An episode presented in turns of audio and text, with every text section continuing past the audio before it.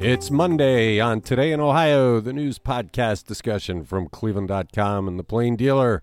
We always have good stuff to talk about on a Monday, and today is no different. I'm Chris Quinn here with Lisa Garvin, Leila Atassi, and Courtney Astolfi wrapping up her period filling in for Laura Johnston, who's away one more day.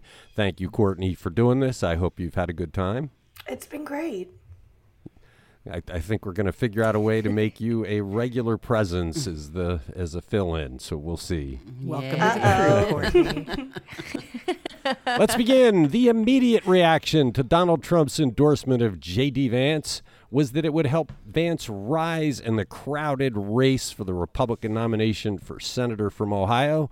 But reporter Andrew Tobias noticed some unexpected developments from the endorsement. Lisa, what are they?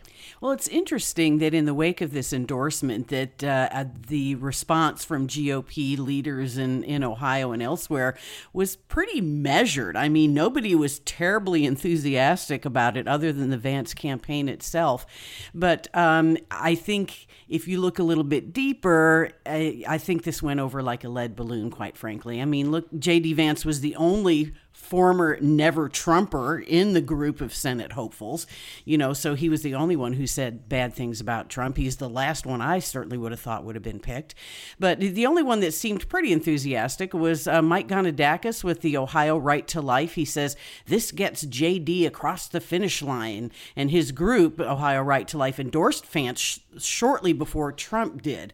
But then Vance came on a radio show. Cleveland talk show host Bob Frantz says, "Well, a lot of the GOP is not happy, to be honest, but the endorsement could carry some weight before the May 3rd primary. And he kind of ran Vance, you know, uh, ran the gauntlet with Vance and, you know, asked him to talk about his former uh, opposition to Trump. I'm sure that was an interesting interview. Um, Columbiana County GOP Chair Dave Johnson, he's a Timken supporter. He was also a co author of the letter that some uh, state Republicans circulated. They didn't ever send it, but they were trying to stop Trump's endorsement. And he, uh, you know, Johnson said, "Well, folks who worked so hard for Trump's message feel betrayed." But he says the endorsement is probably good for Vance, and maybe will result in a win. Well, what's interesting to me about it is that it does position the Democrat to have a real chance to win because mm-hmm. Vance's statements about Ukraine are reprehensible. I, I don't care about the Ukraine. Basically, mm-hmm. I don't think we should do anything to help Ukraine. And I think most people, conservative or or not, are watching what's happening in Ukraine and feeling terrible about it and feeling like we should care about Ukraine and something should be done. And so for him to make and he and he didn't just say I don't care. I mean he was so scornful right. of anybody who would. I think the Democrats if they have a whiff of sense will make make hay on that. He also there I mean there are recordings of him saying terrible things about Donald Trump. I mean compared him to Hitler. You know, right. it's it's it's going to be hard to overcome that.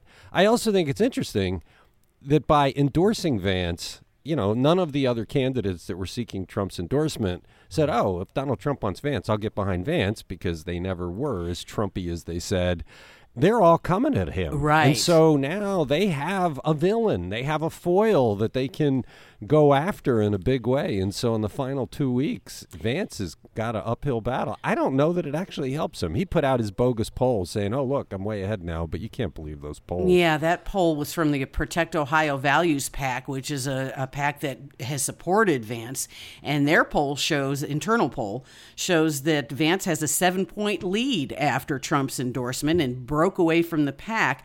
But they also said that only half the voters really know of this endorsement. And so this actually might gain steam, and so it has room to grow. But a January poll from the Protect Ohio Values PAC that was leaked, it was an internal poll, showed Vance in fifth place, and that the attack ads against him, of which there are many, even before the Trump endorsement, were working. So, you know, yeah. and he's also gaining ground with moderates and liberals, which I thought was interesting. Yeah, we'll we'll have to see. I mean, Donald Trump was in Ohio over the weekend, and he said, "Yes, I know. He said bad things about me. Lots of people said bad things about me, but they've all come around. Nothing makes Donald Trump happier than somebody who used to scorn him, who now believes in him, which is pretty much the entire Republican Party." Check out Andrew Tobias' story on Cleveland.com. You're listening to Today in Ohio. How much are we, meaning First Energy customers, getting back from the company to settle what the massive, corrupt First Energy funded scandal cost us? Layla, we're going to get something. Well, it's unclear if we're going to see a cut of this settlement money or not. The, the company's CEO told investors Friday that, that First Energy reached a $37.5 million settlement to resolve four lawsuits filed by ratepayers who sued them over the House Bill 6 scandal. That's not a huge surprise because First Energy had told federal regulators months ago that it set aside the money to settle the suits. That's three in federal court and one in Cuyahoga County Common Pleas Court. But it's it's unclear whether the money will be spread out among the individual plaintiffs in the four cases or among First Energy's two million Ohio customers. As of Friday, no settlement documents had been filed in the online court dockets of any of the lawsuits, and a spokesperson for the company declined to provide any details because they hadn't been filed in court yet.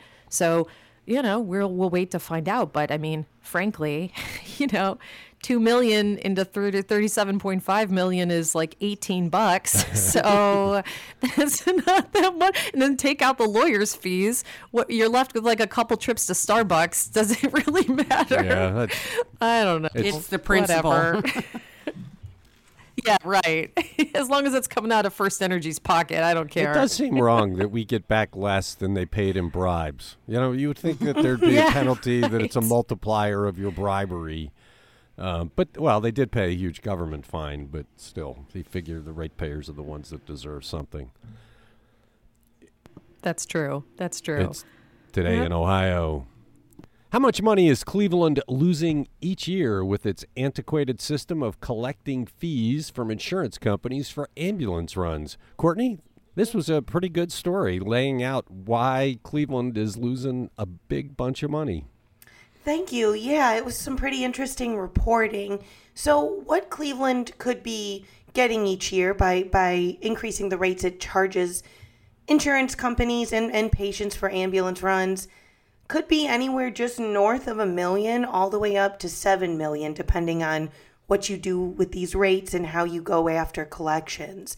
So, you know, proponents of, of raising ambulance rates say that this is this is a no-brainer. We've missed out since around 2004 of, of routinely increasing ambulance rates to reflect inflation, just basic costs going up you know, a, a, city analysis from a couple years ago found that the city, by leaving this rate unchanged for the better part of two decades, you know, it, it's it's hovering below peer cities. You know, ambulance costs in Cleveland can range from three hundred fifty to five hundred dollars under that long-standing rate.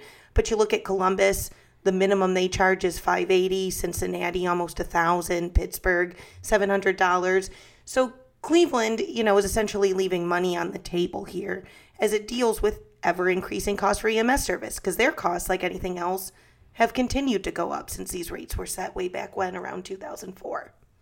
If somebody doesn't have insurance, do they have to pay this out of pocket? Well, so so that is a, potential question mark here. Um, there are some options when it comes to how Cleveland bills and pursues balances after insurers pay their share, or for folks who are uninsured. And proponents of the change, such as the EMS union and uh, Councilman Charles Slife, say that you wouldn't have to necessarily go after the balance, and um, you wouldn't necessarily have to lean on individuals to pay what their insurers, uh, you know, sent them what their insurance insurers did not cover. Did you get the feeling that that might be why it hasn't been raised? Is because they didn't want to put more of an onus on people who don't have insurance and how to pull it out of pocket. You know, it's a big thing with Frank Jackson taking care of the least of us. Yeah, that was definitely the sense of of that was the approach the last administration took.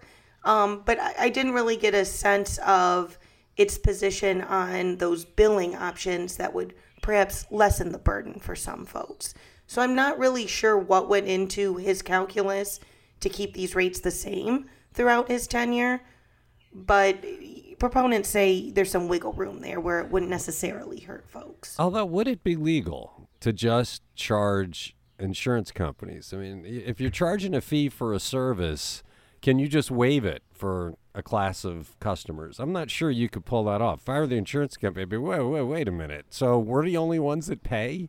It's a. It seems like there's there's a bit of a dicey nature to this. I guess you could always make uh, a play where people below a certain income level that you you do that for them. But I, I don't know. It seems uh, it seems like this was probably done to to avoid having people go broke being taken to the hospital and the um, this could change things. I I can't wait to see how they solve this because I would expect that there'd be some complaining if they have two different classes of payees. Good reporting, good story. Check it out on cleveland.com. It's today in Ohio. Everyone knew this would be a big year for campaign spending in Ohio, but I don't think anyone thought it would hit the heights we've seen just with the Republicans. Lisa, let's talk the numbers. Yeah, the money's been flying here in the Buckeye State, a lot of it out of the own candidates' pockets. Uh, so far in the uh, Republican Senate primary, spending has reached $47.5 million. That's both from candidates and political action committees that that have supported them. These statistics are coming from medium buying, and they're predicting that this race will hit 60 million before it's all over, and that would rank like number two as the most expensive in the United States right now. $30 million of that 47 and a half is candidates' own spending. So the rest, the balance would be coming from PACs. Uh, Mike Gibbons, leads the pack in spending. He spent over $11 million on ads and $16.8 million of his own money in, on the campaign.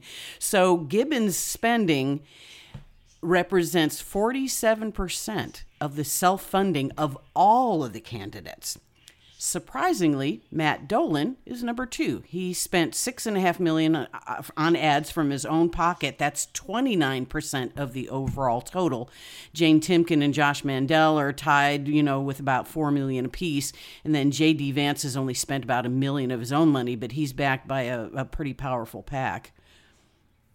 If you had eleven million dollars to spare, is this how you would spend it?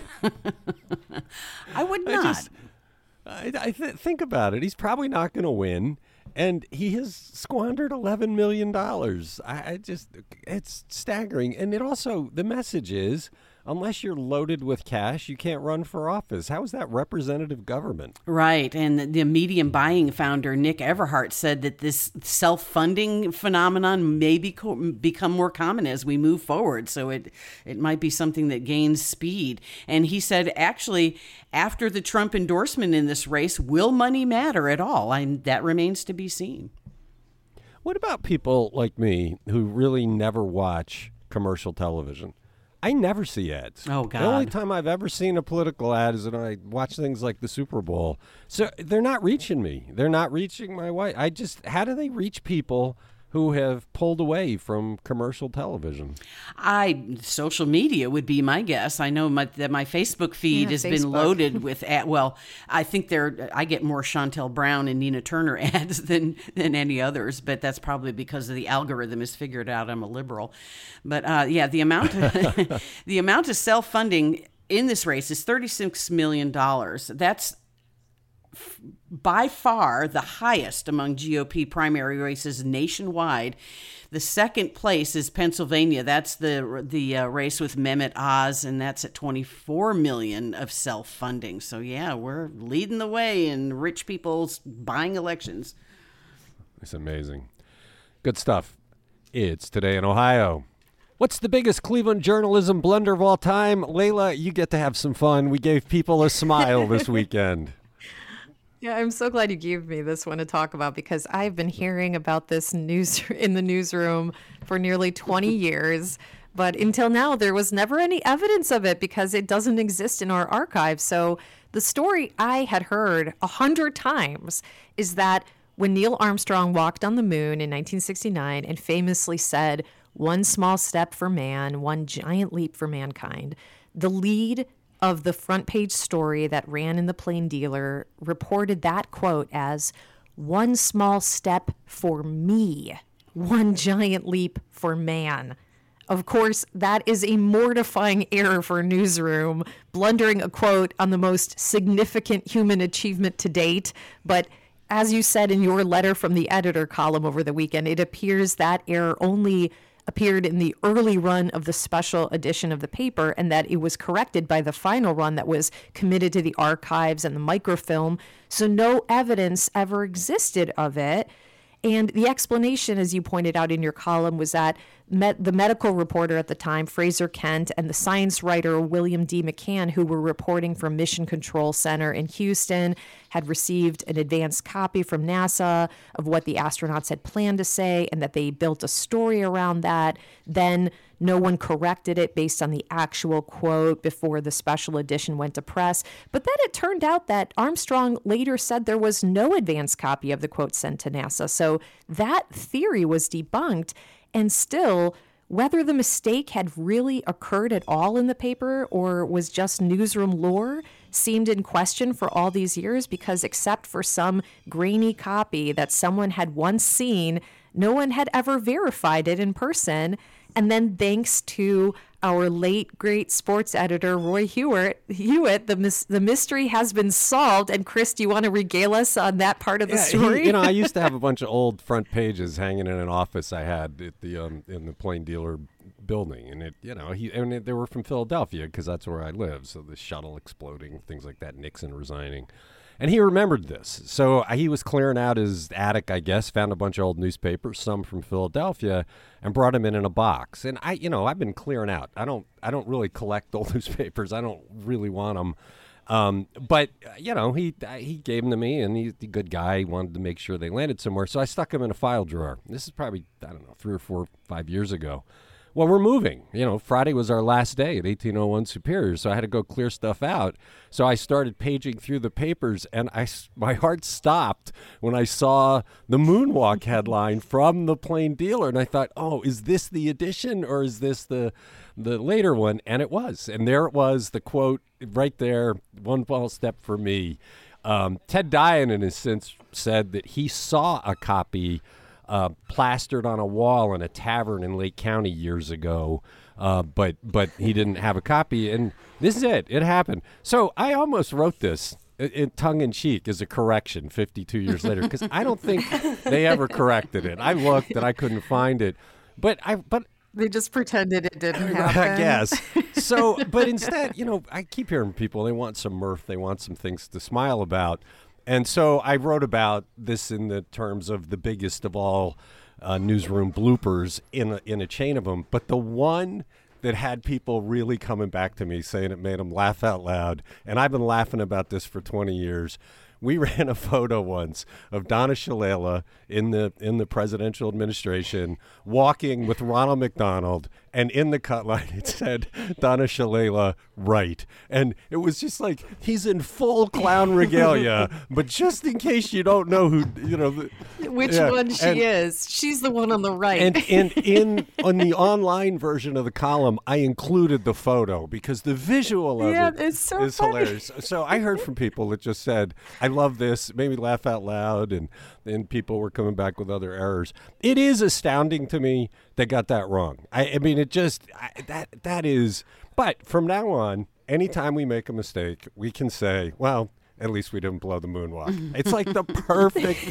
Anytime, I, Layla, that story's all wrong. Yeah, yeah, yeah. But at least I didn't blow the moonwalk. It's like the get out of jail free card of all get out of jail free cards. Courtney, book it. You'll use it plenty of times Sweet. I'm hanging on to that. in your long career. It's today in Ohio. We talked previously about the hurdles Steve Dettelbach faces in getting confirmed as the head of ATF now that Joe Biden has nominated him. But reporter Adam Ferrise has talked to a bunch of people who know him. Courtney, what do they say? Yeah, so like you said, you know, this position, ATF head is is is hard to get a confirmation for, right? There's only been one person permanently filling that job receiving confirmation since it was a confirmable position. It was made into that confirmable position in 2006. But, you know, folks who know Steve Dettelbach say that he's a good he's a good choice for this job. Now he has his distractors, but but those in in favor of him, you know, getting this position say that he's, you know, very detail oriented, hands on when it comes to tough cases, you know, a good work ethic, said his predecessor at the U.S. Attorney's Office, Carol Rendon. And, you know, they say he has the makings for this position. And it, it is worth noting that some of the folks that, that Adam talked to really framed him as, you know, a Washington, D.C. guy in the mix, someone who would be right for this kind of job. He was tight with people in the Obama administration, including Tom Perez, who went on to be DNC chair.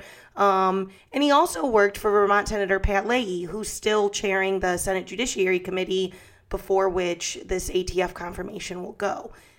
But there's some detractors too. Um, one of them is Dave Yost, the Republican against whom Dettelbach ran for Ohio AG. He said Dettelbach's good guy, but this is the wrong job. He actually criticized uh, Dettelbach for his last two years at the U.S. Attorney's Office in the Northern District because his gun charges uh, declined from when he was holding the position earlier. So I thought that was an interesting criticism from a from a Republican saying, you know, he didn't go after guns enough when he was when he was U.S. attorney. But generally, um, it seems like there's some support. You know, there are some drawbacks here.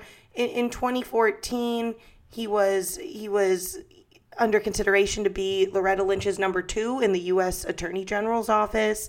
But pushback came from the rep- from the organization that represents black attorneys in Northeast Ohio.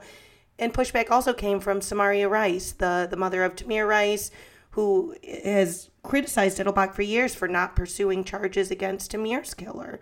So there's a little bit of give and take here, and we'll have to see how it unfolds. What What's sad is this will not be a confirmation process that's about Steve Dettelbach at all. It's going to be about mm-hmm. polarization. So the people on the right will be throwing everything they can at him just to embarrass the Biden administration, and the people on the left will champion him. Uh, anybody that has known Dettelbach over the years knows he's a decent guy. You could disagree with some of his decisions, we clearly have, but nobody can question that he's about public service. But it doesn't matter because this isn't going to be about Steve Dettelbach at all. It's going to be about politics. It's today in Ohio. Another political race in Ohio is generating some big campaign funds. Lisa, you're the campaign fund expert today. What's the latest round of fundraising in the battle for Chief Justice of Ohio? So Democrat Jennifer Brunner is the is leading the pack or leading the race for uh, money raised. She's raised two hundred and seventy nine two hundred thousand two hundred four dollars. So represent I'm sorry, ugh, it's a Monday. Republican Sharon Kennedy has raised about fifty thousand dollars less than that. She's raised two twenty seven eight hundred eighty seven, but Kennedy has more cash on hand. She spent about $95,000 so far on her campaign, but she still has $667,000 in her campaign war chest. Jennifer Brunner has spent a little less, about $70,000, but her balance is about half of what Kennedy has at $327,767. So kind of interesting to see. Uh, Brunner donors are mostly uh, from unions, uh, PACs that represent unions like the Ohio AFL CIO, public school employees, the International Union of Operating Engineers Local 18. These are her individual donors. And also the Ohio Association for Justice PAC has given her money.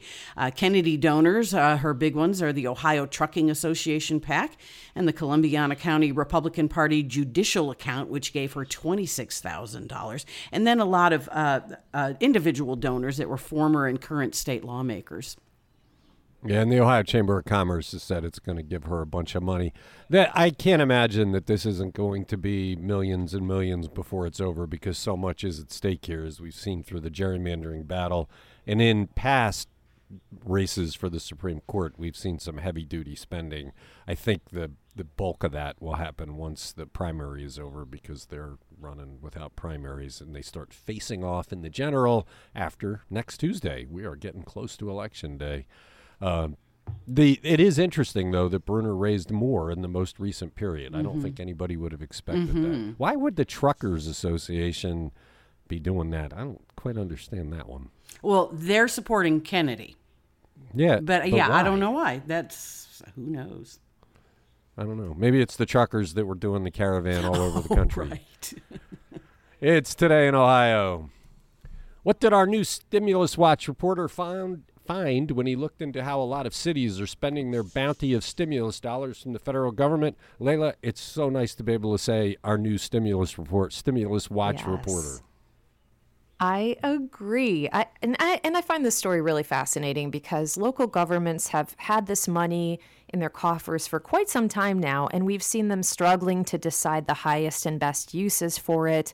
We've seen some questionable decisions so far with the creation of slush funds or some city councils voting to give themselves raises. We've seen some administrations scramble to, to earmark as much as they can before their successor has a chance to get their mitts on it. And we've we've seen the opposite of that too. We've seen complete paralysis where months and months will pass without any decisions at all while their community keeps suffering because changes in federal regulations leave cities confused about how they can spend those federal stimulus dollars. So now our new stimulus watch reporter, Lucas Daprile, reports that the, the, the trend we're seeing is of governments spending hundreds of thousands of dollars on these outside consultants to help guide the expenditure or the management of this money because it has just been an unprecedented flood of resources that has left them feeling completely overwhelmed.